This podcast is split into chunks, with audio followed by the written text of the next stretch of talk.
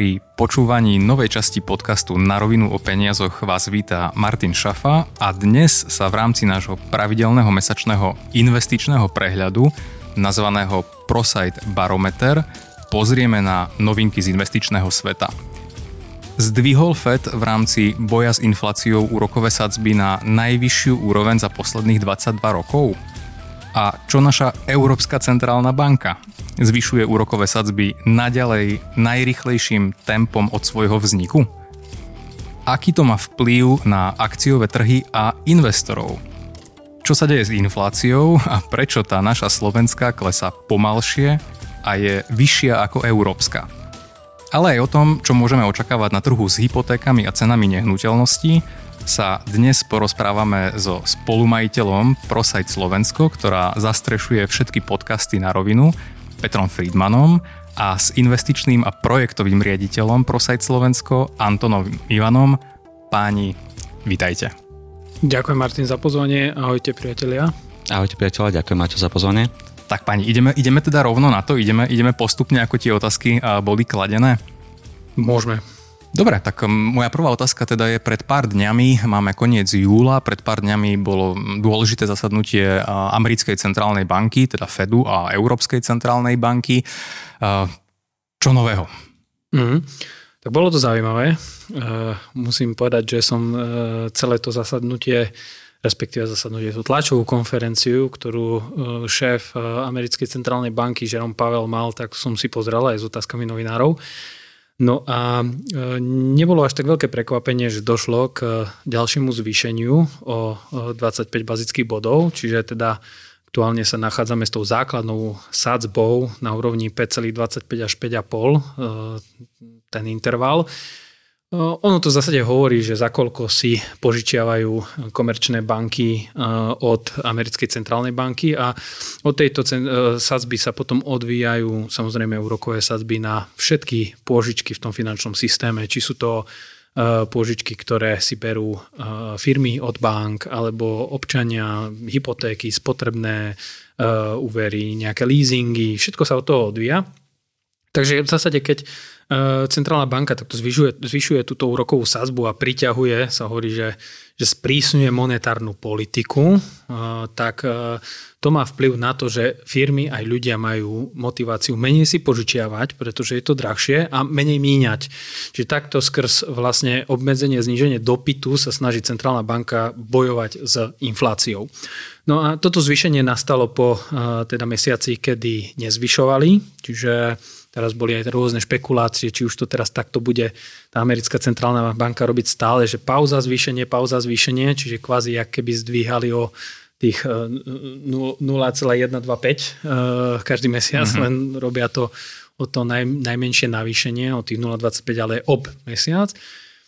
No a e, viackrát teda sa vyjadril Žerom Pavel, že nebude rozprávať nič dopredu už teraz, pretože potrebujú vidieť, aké budú čísla z ekonomiky a viackrát spomínal ten dvojitý mandát Centrálnej banky, ktoré je v prvom rade e, zabezpečiť cenovú stabilitu a veľakrát opakoval, že cenová stabilita je to najdôležitejšie, lebo keď by nebola cenová stabilita, tak to najviac ublíži aj e, obyvateľom, občanom, takže najväčšia úloha je cenová stabilita a potom samozrejme rovnováha na trhu práce. To sú také dve úlohy, ktoré americká centrálna, alebo každá centrálna banka teda má hlavne eh, na, na mysli.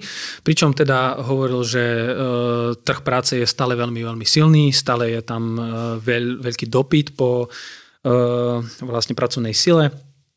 Aj keď v zásade našťastie nedošlo k tomu, čo sa, čo sa ekonomia stále obávajú, že takéto rapidné zvýšenie spôsobí veľkú nezamestnanosť a prepušťanie. To sa zatiaľ nestalo ani v Európe, ani v Amerike, čo je veľmi pozitívna správa. A v zásade toto je hlavný dôvod, kvôli ktorému to vyzerá a veľmi opatrne sa začína hovoriť o tzv. pojme, že soft landing alebo meké pristatie, kedy vlastne je to o tom, že centrálnej banke sa podarí skrotiť infláciu bez toho, aby spôsobila nejakú strašnú ekonomickú krízu.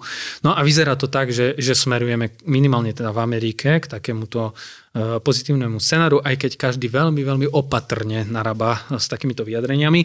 A skôr teda sa už hovorilo o tom, že tá úroková sazba je už alebo blíži sa dostatočne vysokej úrovni a teraz skôr to bude o tom vyčkávaní, že ako dlho bude na takejto úrovni musieť byť, prípadne možno ešte nejaké kozmetické zvýšenie tam bude, ale už sa neočakáva žiadne veľké. Uh-huh.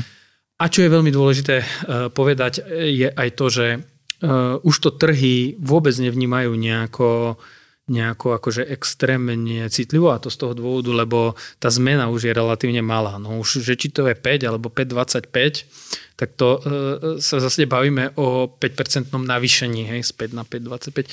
Čiže to už není taká veľká zmena, ako keď sme išli, že z 0 na 5. Hej, to bol ako obrovský, obrovský zásah. Čiže v zásade dá sa povedať, že aj, aj potom následne uh, trhy reagovali pozitívne na toto zasadnutie uh, Americkej centrálnej banky. A ak, ak ešte môžem ostať pri tom zasadnutí Fedu, teda tej americkej centrálnej banky, spomínal si Peťo teda, že to k tomu zvýšeniu došlo o tých 25 bázických bodov a Tono, chcel by som sa spýtať teba, um, a, a čo spraví o inflácii? Súvisia, súvisí to zvýšenie s nejakými pozitívnymi správami o inflácii v Spojených štátoch? Áno, tá inflácia mm, dlhodobo z pohľadu teda dlhodobého, dlhodobého vývoja v jednotlivých mesiacoch klesá, takže ten pík, ktorý sme zaznamenali v predchádzajúcom roku, tak na medzimesačnej báze sa znižuje čo je veľmi dôležité, veľmi podstatné. A tá centrálna banka reaguje vlastne na tú infláciu alebo tam tie inflačné očakávania a inflačný cieľ Fedu je dostať infláciu na úroveň 2%. Zatiaľ sa ani to nedarí, zatiaľ sme teda sme ešte ďaleko. Nie sme až tak ďaleko, ako sme boli minulý rok, keď, sme, keď Fed s týmto začínal, teda s uťahovaním monetárnej politiky. Aktuálne dáta hovoria o tom, že tá inflácia sa nachádza okolo 3%. Samozrejme, bavíme sa teda o nejakej CPI a Fed používa aj nejakú ďalšiu metodiku. Sú tam rôzne ukazovateľe, či sa bavíme o inflácii, jadro inflácii a tak ďalej. Nechcem ísť do nejakých veľkých detailov, ale podstatné je teda, že, že inflácia a je trend vývoja teda je, je klesajúci. To je, to je veľmi dôležité pre ďalšie rozhodovanie v prípade teda Fedu. Mm-hmm. Um, a, a spomínaš si takto aspoň orientačne, že kde bola tá inflácia možno, že začiatkom, začiatkom roka alebo na konci minulého roka v Spojených štátoch? Ak sa Z akej úrovne sme klesli vôbec na tie 3%? Ak sa nemýlim, ten, ten pík bol niekde okolo 9% alebo niečo cez 9% a postupne to klesalo.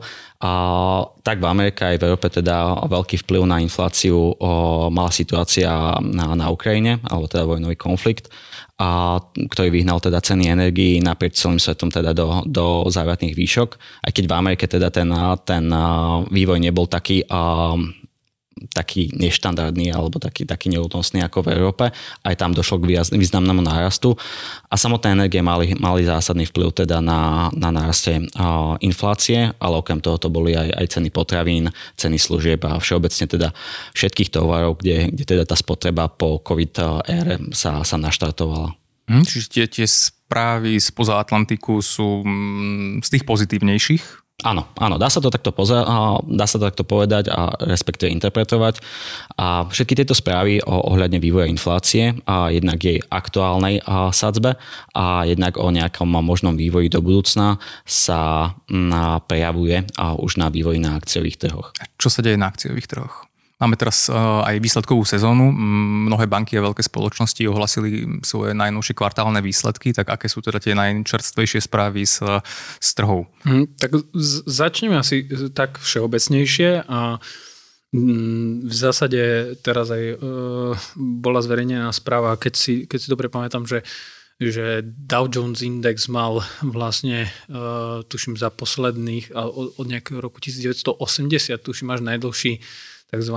akože winning streak, hej, že vlastne počet dní, ktorý sa stále obchodovanie uzavrelo na vyšších hodnotách, jak deň predtým, tuším to bolo 14 dní za sebou, čo, čo uh, si pripisovali plusy investori, ale celkovo tie veľké indexy, čiže či je to S&P 500, ktorý meria 500, výkonnosť 500 najväčších uh, akciových spoločností obchodovaných na amerických burzách, alebo je to uh, Nasdaq 100, ktorý teda uh, sleduje vlastne tých 100 najväčších nefinančných spoločností, veľakrát sa označuje ako technologický index, lebo tam majú veľkú váhu technologické spoločnosti, tak e, zaznamenali úžasnú výkonnosť od začiatku roka. Keď hovorím úžasnú, tak S&P 500 od začiatku roka doteraz e, si pripísal uh, takmer 20% hmm. a Nasdaq takmer 38%. Čiže ak som aj pozeral v zásade porovnanie dlhšie, tak už sa začínajú dostať tie, tie indexy na úroveň pomaly spred toho prepadu.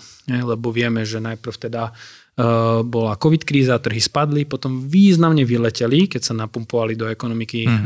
tie, tie stimuly. No a potom došlo k tej inflačnej kríze, tam bol relatívne veľký prepad. No a teraz zase vlastne tento rok, od začiatku roka naozaj sa, sa to volá, že bull run alebo bíči trh, kedy akcie rastú, pripisujú si zisky. Čiže od začiatku roka sa veľmi pekne darilo, rovnako tak, keď pozrieme do, do Európy, tak od začiatku uh, tohto roka nemecký uh, index DAX si pripísal nejakých 17% shodnotenie, ale aj treba z európsky Eurostox nejakých 16,3, čiže veľmi pekne a v Ázii sa významne od začiatku roka darí hlavne japonskému japonským spoločnosťam japonský index Nikkei si pripísal necelých 29% od začiatku roka. Takže tie, tie výnosy sú významné a mm, zase to ukazuje... Áno, presne tak. Zase to ukazuje na to, že ten jak, jak sa vraví v angličtine, že, že time in the market always beats timing the market. Hej, že nikto nemá tú kryštálovú gulu a nevie, kedy sa tie trhy otočia, kedy bude to dno, alebo kedy príde nejaká kríza. Tie veci sa dejú a je to e, celosvetová ekonomika je prepojená, je to extrémne komplexný systém, ktorý je oveľa ťažšie predvídať, jak ja neviem, napríklad predvídať počasie, hmm. čo už počasie máme problém predvídať, lebo je tam veľa vplyvov. Takže preto najlepšie je byť zainvestovaný, investovať priebežne, investovať stratégiou buy and hold. To znamená kúpim a zabudnem na to, držím naozaj až do e, teda splnenia toho investičného cieľa. Možno čerešnička, že aj preto veľakrát najúspešnejšie účty sú tie, kde na ktoré sa zabudne? zabudli heslo alebo zabudli, že ich majú. E, čiže, čiže a prípadne keď je zlé, tak je dobre prikupovať, lebo teraz je zase vidieť, že tí, ktorí v časoch e, tých najväčších prepadov, keď bolo veľmi zlé, niekedy, dajme tomu oktober, november, december minulého roka, akože sa nebali a investovali, tak tí dnes majú nádherné výnosy. Takže uh, jednoznačne do tých indexových riešení, ktoré sú, sa ukazuje, že veľmi ťažko ich poražajú aktívne riadené fondy, investovať dlhodobo a v prípade prepadov ešte prikúpiť mimoriadne, to je tá správna stratégia, to sa ukazuje. Mhm, čiže vyzerá, vyzerá to teda skrátka tak, že aj napriek možno, že negatívnym správam v médiách, ktoré, ktoré od začiatku roka a sa možno, že hrnú z niektorých strán na ľudí, ktorí majú zainvestované svoje peniaze skrz uh, indexové fondy, či už prostredníctvom možno, že nejakého druhého piliera, tretieho piliera alebo nejakých vlastných investičných stratégií, alebo naši klienti, ktorí majú cez naše investičné stratégie zainvestované, tak, tak pokiaľ na tom trhu vydržali, nevyberali, ale naopak ešte možno, že dokupovali, tak vyzerá to, že to urobili, urobili to najlepšie možné, najlepšie možné rozhodnutie. A aký je predpoklad? Ja viem, že sa ťažko vešti z kryštálovej gule, ale to no, možno, že aký je výhľad na, na, na, na tretí kvartál? No, nie je to úplne jednoduchá otázka. Ťažká otázka. Samozrejme. Uh, ja by som možno ešte, ešte tak zo široka sa pozrel na, na minulý rok, ktorý bol veľmi neštandardný a veľmi ťažký, lebo minulý rok teda jednak si zažili veľmi zlý rok samotné dlhopisy, dlhopisové riešenia, ale aj akciové riešenia. Minulý rok sme nenašli takmer, takmer žiadnu triedu aktív, ktorá, ktorá by mala teda nejakú dobrú výkonnosť, dobrú vo význame teda pozitívnu Bavili sme sa skôr len o tom, že, že aké veľké boli prepady. A tie prepady boli teda aj na konzervatívnych riešeniach, že v celku veľké.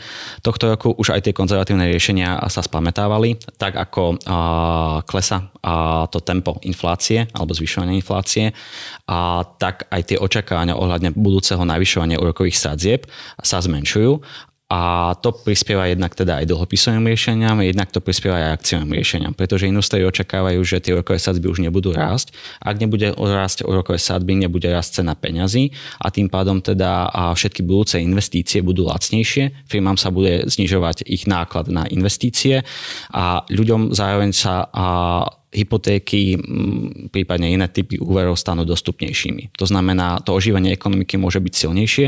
Ak sa bude dariť ekonomike, bude sa dariť aj firmám a logicky teda, ak sa darí firmám, tak firmy dosahujú zisk. A teda a zisk premietnutý v cene akcií a narastie. A to je teda aj možno v krátkosti odpoveď na na to, aký bude možno tretí kvartál.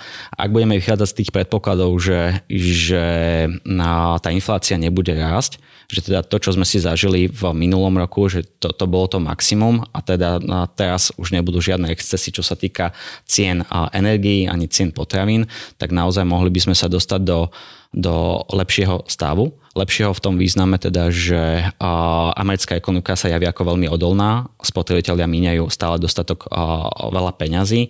Tá situácia v Európe je troška odlišná. Európa sa bohužiaľ nevyšla nevyhla teda recesii.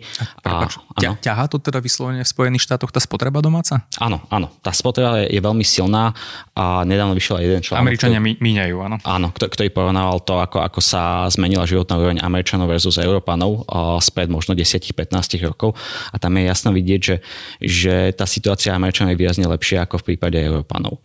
A, no a samotná tá predikcia, predikovať čokoľvek v krátkodobom horizonte je naozaj ako ako gambling, je to 50 na 50 a veľmi ťažko naozaj povedať, a kde to bude a až to bude ale môj nejaký skromný názor je taký, že pokiaľ tá inflácia bude klesať, tak aj tie akciové trhy sa môžu postupne teda dostávať na tie úrovne, aké sme videli teda pri maximách spred roka alebo spred dvoch rokov. Ak sa bavíme teda o nejakých indexových riešeniach, ktoré prezentujú či S&P 500 alebo Nasdaq, prípadne európske, európske akciové indexy, tak v týchto o, o, za predpokladu toho, že tá inflácia naozaj bude klesať, tak logické vyústenie by malo byť také, že, že tie ceny akcií pôjdu hore. A pokiaľ ešte ostaneme chvíľku eh, v Amerike a už sa potom následne presunieme k nám do Európy, um, uh, bolo opäť pár uh, málo uh, jednotiek firiem technologických, ktoré tie indexy typu S&P 500, Dow Jones, Nasdaq a podobne ťahali, alebo to bolo nejak vyvážené, vyvážený rast? Kto boli tie, kto boli tie firmy? V zásade e, pokračuje e, ten trend, o ktorom sme rozprávali aj pred mesiacom a síce, že tých 7 e, veľkých technologických spoločností výrazne ťahá výnos a zhodnotenie aj indexov a rovnako tak aj investorov do, do, do týchto indexov. Dokonca ich začínajú niektoré médiá v Amerike označovať pojmom, že Magnificent Seven, No a teda bavíme sa o spoločnostiach Microsoft, Facebook, Google, Tesla, Amazon, Apple a Nvidia. Čiže toto je tých 7 spoločností, ktoré, ktoré e, majú za sebou gro toho výnosu. No a oni tvoria v rámci indexu S&P 500 27,5%, čiže takmer viac ako štvrtinu alebo takmer tretinu a v indexe Nasdaq 100 dokonca 55%, mm. čiže viac ako polovicu, ako keby majú ľudia práve v týchto firmách zainvestované, ak investujú do týchto e, indexov, ale tieto firmy sú taktiež akože celkom významne aj napríklad v indexoch, ktoré celý svet zastupujú ako MSCI World. Čiže toto sú naozaj dnes tie technologické korporáty, giganty, ktoré e, sú inovatívne a ťahajú vývoj dopredu. Určite mu pomohla, pomohlo aj to nadšenie okolo AI, to ešte stále trvá. Od minulého mesiaca sa to nejako nezmenilo. No a e, z týchto spoločností už e, zverejnili výsledky Microsoft, Facebook, Google a Tesla. A v zásade dá sa povedať unblock, že sa všetkým darí veľmi dobre. Eh, lámu rekordy, Tesla doručila najviac aut, eh, Facebooku sa podarilo zvýšiť výnos na jedného užívateľa. Vstúpajú trhy z reklamy. Eh, čo pri spoločnosti, kde vlastne využíva takmer polovica planéty, hej, že, že 3 miliardy ľudí využíva produkty Facebooku. Hej, takže Pred pár týždňami myslím, dopadla tá magická hranica 3 miliard užívateľov. Úplne akože šialené. Všetci na to nadávame a všetci tam sme. A tak, a ono, akože veľa ľudí presne na tom nerozmýšľa, že, že áno, oni už ťažko budú nejak rýchlo rásť z hľadiska počtu užívateľov, ale môžu rásť práve z hľadiska výnosu na užívateľa. Čiže a to sa deje, dielo sa to aj v Európe celkom významne, ale aj v tej Severnej Amerike, kde už predtým boli silní. Čiže uh, veľmi dobre sa im darí a investori to hneď ocenili, takže Facebook sa ešte nie tak dávno obchodoval pod 100 dolarov za akciu, teraz je v zase okolo 300. Hej, takže hmm. uh, je to druhá, druhá najúspešnejšia uh, akcia z týchto veľkých vlastne od začiatku roka viacej už zarobila, zarobila len Nvidia, výrobca grafických čipov. No a jediný, kto trošku poklesol, bol Microsoft, ale ten bol v zásade na all-time high a tiež sa mu vynikajúco darí, len tempo rastu toho cloudového biznisu, ktorý oni majú, tak, tak mierne akoby spomalilo. Ale v zásade tieto firmy zatiaľ reportujú perfektné, perfektné čísla a eh, keďže nahrávame tento podcast 31. Eh, júla, tak v zásade tento týždeň eh, vo štvrtok, 3.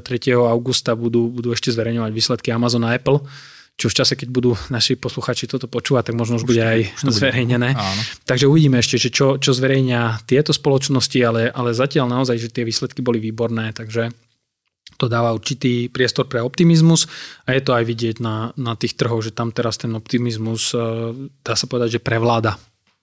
Jasné, ale ako, ako, ako vás tak, tak počúvam, tak eh, stále mi z toho vychádza, že pre bežného mm, človeka, investora, ktorý sa chce pripraviť na svoj dôchodok o pár dekád alebo má nejaké iné investičné ciele o 5, 10, 15 rokov a podobne, je, najlepšie skrátka na tom trhu byť a využívať nejaké indexové riešenie, mať ho že široko rozložené, lebo eh, dneska si tu síce hovoríme nejaké pozitívne správy o technologických gigantoch najmä, ale tá situácia o pol roka, o rok, o 10 môže byť úplne iná, takže eh, pochopil som vás správne, áno? Áno, áno, určite správne. A ja by som možno len doplnil Peťa, teda keď spomínal ten Facebook, a to je vďačná téma, teda a veľmi úspešná firma v súčasnosti. A minulý rok, keby sme sa pozreli na tie akciové, a akciový vývoj, tak, tak Facebook sa obchodoval za, za nejakých 360 dolarov za akciu blízko svojich teda maxím a na prelome rokov alebo koncom, koncom minulého roka to bolo nejakých 80-85 dolárov za akciu.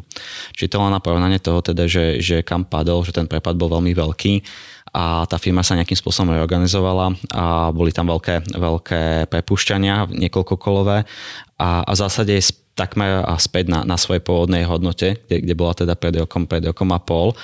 A tu chcem poduknúť, že akékoľvek investovanie do, do konkrétnych titulov nesie so sebou a oveľa vyššiu mieru rizika ako v prípade indexových riešení. Indexové riešenia ako také sú diversifikované, pozostávajú z veľkého množstva firiem, ktoré teda nepôsobia na, na jednom trhu v jednej krajine, ale zvyčajne sú diversifikované aj, aj geograficky a jednak sú diversifikované aj sektorovo. Teraz sme spomenuli teda tech spoločnosti, môžeme potom spomenúť nejaké bankové spoločnosti, prípadne teda a výrobcov, a priemyselných výrobcov a alebo poskytovateľov služieb. A pokiaľ má klient diversifikované riešenie, tak vie, že aj v tých zlých časoch, keď bude čítať opätovne zlé články, ako, ako to teda už všetko bude zlé a, a už sa nikomu nebude dariť a, a ten život teda už takmer tu končí, tak a, sa nebude obávať toho, ako, ako bude reagovať na také situácie a bude ochotný možno práve v tom čase investovať viac. Ak klient investuje do konkrétnych titulov, tak práve v tých zlých časoch má veľmi ťažké rozhodovanie o tom, či, či naozaj zainvestuje, či doinvestuje, či dokúpi pri tých lacnejších sumách, pretože naozaj v tom čase a nikto nikdy nepísal o Facebooku, keď, keď stal teda 90 dolarov za akciu, aká je to skvelá firma a investujte do nej. A to je, a investovanie stále o tom, v tých zlých časoch je treba potrebné spraviť to správne rozhodnutie a to správne rozhodnutie sa, sa častokrát robí ľahšie, ak klient má diversifikované riešenie, ak, ak vie teda, že taká situácia tu už bola a vie, že naozaj z toho indexu nejaká firma môže skrachovať, môže vypadnúť, ale on má ďalších 200-300 spoločností, ktoré reprezentujú ten ktorý index a vedia, že, že tie ostatné budú úspešné a vo finále o 5-10 rokov tá jeho investícia bude úspešná tiež. Mm-hmm. Ja ešte, prepač Martin, len doplním to na, že a práve tam v týchto momentoch e, je dobre mať nejakého kvalitného sprostredkovateľa, ktorý už zažil podobné situácie, vie, že čo sa na tom trhu môže diať a dokáže toho klienta upokojiť, dokáže ho presvedčiť, aby tie svoje investície nevyberal, aby v lepšom prípade, ak sa dá, tak ešte priinvestoval No a ak klient je schopný uh, to poviem, stráviť, že má na to ten žalúdok, že niekedy na investície treba lepší žalúdok ako, ako mozog, tak uh, práve tam sa potom robí aj ten nadvýnos. Hej? Že tie indexy same o sebe už vedia z dlhodobého hľadiska veľmi pekne zarobiť, ale keď klient je schopný ešte v prípade takýchto prepadov a kríz priinvestovať nejaké voľné peniaze, tak sa bavíme o tom, že si vie takto ešte zdvihnúť tú, tú priemerné zhodnotenie svojej investície. A to je tá obrovská pridaná hodnota práve kvalitného sprostredkovateľa. Takže a, a, a aj tam je to potom presne o tom, že keď si niekto myslí, že či má alebo nemá ten sprostredkovateľ pridanú hodnotu oproti napríklad nejakému brokerskému účtu, tak jednoznačne má, pretože na tom brokerskom účte nikto nepríde a neporadí a nepovie, že a teraz neboj sa, nevyberaj, priinvestuj, teraz je tá správna doba, Hej, tam je človek hmm. na to sám. A keď nemá tie skúsenosti a zažíva to prvýkrát a tá psychológia je tam veľmi, veľmi mocná.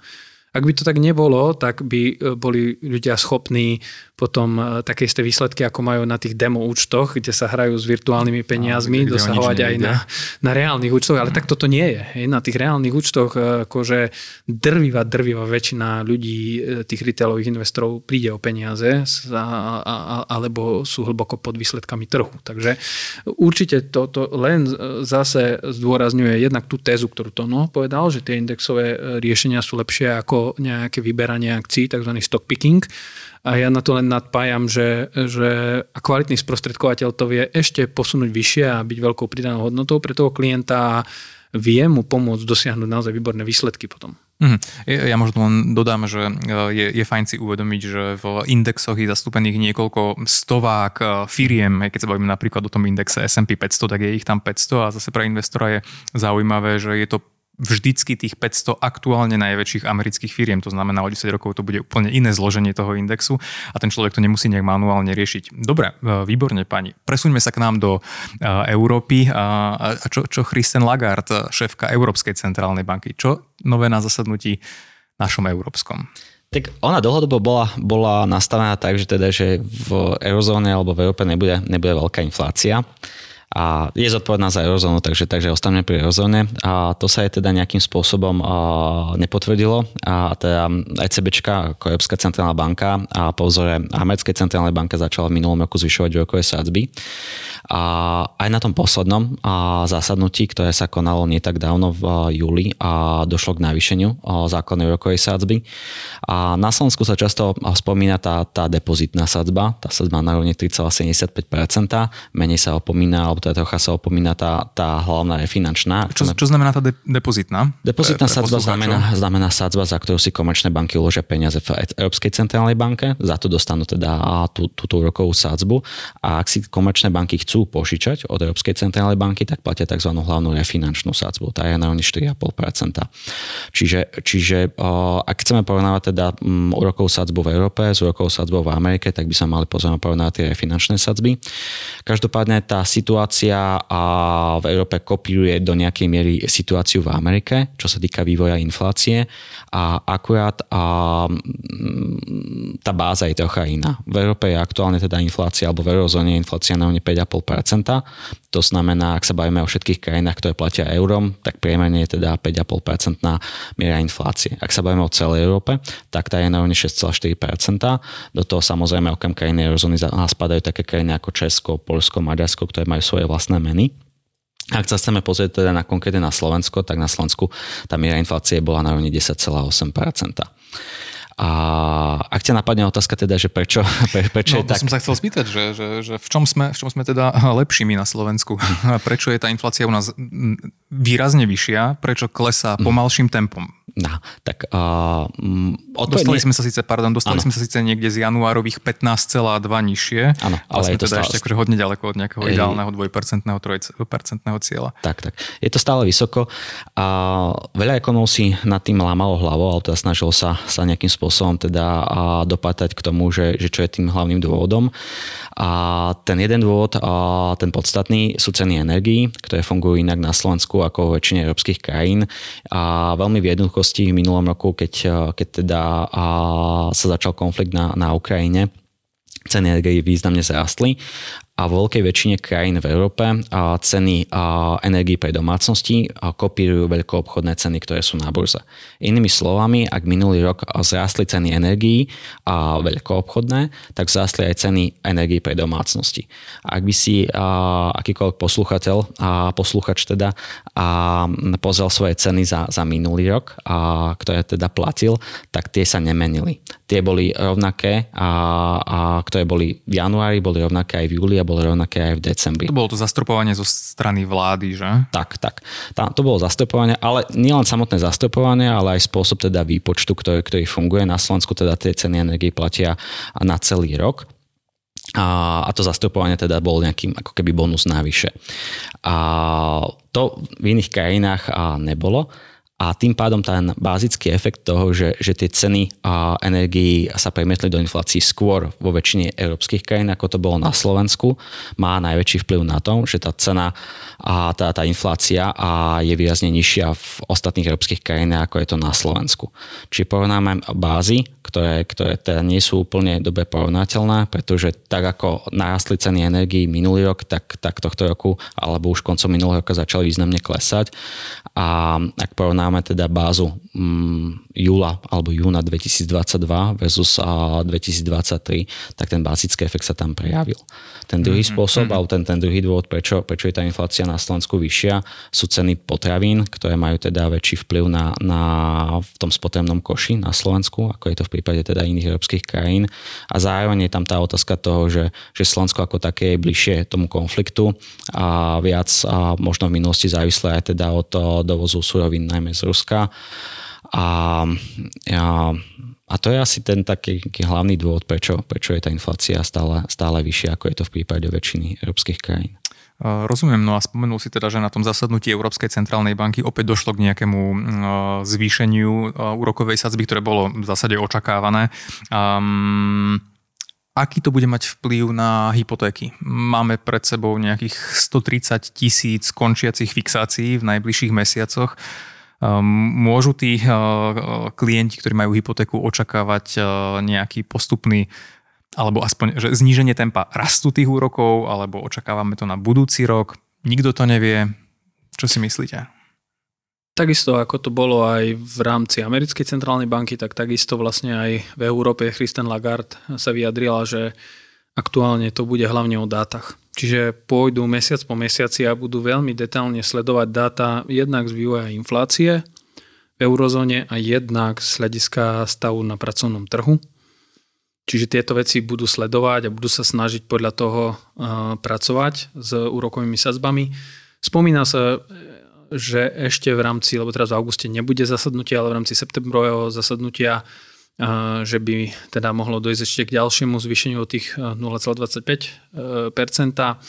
To znamená, že v priebehu tohto roka je možné ešte čakať nejaké kozmetické zvyšovanie úrokových sadzieb, ako na hypotekárnych úveroch, tak aj na spotrebákoch, leasingoch, ale už sa bavíme skôr o nejakom kozmetickom zvýšení, pretože to, tú najhoršiu časť, najdrastickejšiu, kedy sme z sadzieb, ktorí boli pod 1%, čo dnes nie naozaj až rozprávkovo, tak vyleteli na, na tie aktuálne čísla kedy sám som si teraz riešil hypotéku a 4,69 fix 5, mm. čiže e, sám veľmi dobre viem, o čom, o čom teda sa tu narozprávame, takže toto očakáva slovenské domácnosti, treba sa na to pripraviť. No a potom z dlhodobého hľadiska samozrejme sa hovorí o tom, že ako náhle sa podarí dostať infláciu niekde na úroveň okolo tých 2%, tak ani Európska centrálna banka, ani Americká centrálna banka nechcú e, ak to nie je nevyhnutné, trápiť občanov eh, a odoberať im peniaze z vrecák a takisto ani, ani firmám. A takisto pozor, toto má vplyv aj na eh, úroky, za ktoré sa financujú štáty cez štátne dlhopisy. To znamená, že zvyšovanie týchto základných sadzieb vlastne odoberá peniaze všetkým. Všetkým. Cez štáty, cez firmy až po občanov jednotlivcov, takže e, ako náhle sa podarí tú infláciu dostať pod kontrolu, tak potom v nejakom horizonte e, bude určite dochádzať k e, znižovaniu tých úrokových sadzieb. Táto otázka padla aj na tej tlačovej konferencii Americkej centrálnej banky a tam sa Jerome Powell vyjadril, že on nevidí veľmi skôr to znižovanie ako rok 2025. Finančné trhy skôr očakávajú niekde 2024 ako investori. Takže Uvidíme, tú kryštálovú gulu nemá, nemá nikto, tak ako hovorí uh, bývalý minister financí uh, pán Mikloš, že uh, prognozovať je veľmi náročné, obzvlášť budúcnosť.